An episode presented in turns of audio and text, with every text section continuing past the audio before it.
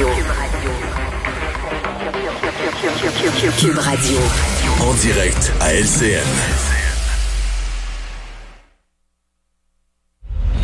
C'est le moment de retrouver Richard Martineau à Cube Radio. Bonjour Richard, bonne année. Bonne année tout le monde. Ah, 1000 dollars. T'as pas assez go?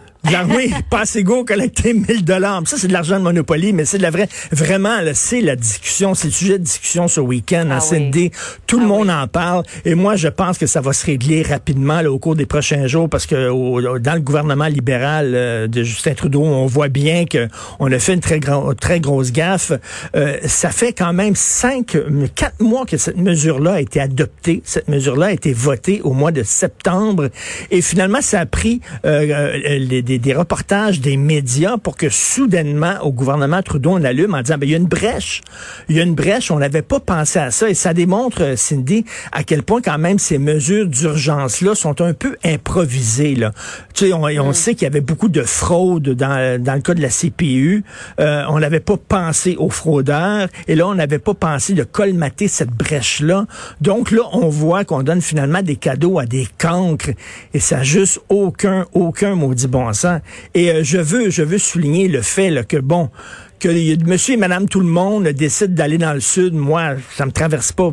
je, je comprends pas, mais bon, c'est une chose. Mais que des politiciens qui devraient prêcher par l'exemple l'ont fait, ça, c'est d'autant plus condamnable. Et je veux seulement lire un message que l'ancien ministre libéral Pierre Arcan et ancien chef intérimaire du Parti libéral du Québec a mis sur sa page Facebook le 18 décembre dernier.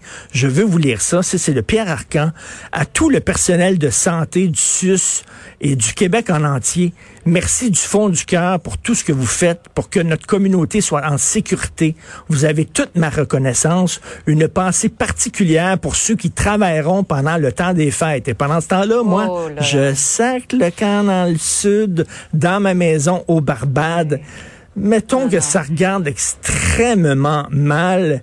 Et euh, ce qui m'amène à mon deuxième sujet. Qu'est-ce qui a passé dans, dans la tête des gens de dire on s'en va dans le sud malgré tout? Cindy, ça fait 18 ans que je passe mes vacances de Noël dans le sud. OK? Ça fait 18 ans que je ne suis pas Ouais. ici dans le temps des fêtes. Cette année, pour moi, j'ai même pas hésité, j'ai même pas pensé deux secondes. C'est évident que je restais ici. Tous les jours, Cindy, tu le sais, tu interviews des urgentologues, des épidémiologistes, Ah des oui. médecins qui nous disent Épuisés, débordés. Les infirmières n'avaient pas de vacances à certains endroits Ben oui. parce qu'ils ne pouvaient pas être accordés. Écoute, des chirurgies qui sont reportées, c'est pas rien. là. Ah le oui. voisin de ma mère, c'est un vieux monsieur, il s'est cassé une hanche. Ok, il attendait une chirurgie pour se faire poser une nouvelle hanche. Et là, on lui a appris que sa chirurgie va être reportée parce que quoi? Parce qu'on a les mains pleines avec le COVID. Le monsieur a éclaté en sanglots. Il pleurait. C'est très souffrant, là. Tu sais, c'est comme ces gens-là n'écoutent pas la télévision, n'écoutent pas la radio, ne lisent pas les journaux. Ce que les gens du milieu de la santé nous disent, c'est qu'on est sur le bord du point de rupture. Et là, là, on est sur le bord de se dire, ben, cette personne-là, on va la laisser mourir, on la soignera pas. Pourquoi? Parce qu'on n'a pas, on est débordé. Il me semble que devant ça, tu dis, écoute, mon petit voyage de deux semaines, ça va attendre. La situation est Le sérieuse. nous avant le moi dans cette crise-là, mais on dirait qu'après neuf mois, on n'est plus capable. Ouais. On n'est plus capable. On se dit, ça, c'est une vieille histoire, la pandémie. C'est 2020. On est en 2021. On a un vaccin. On tourne la page.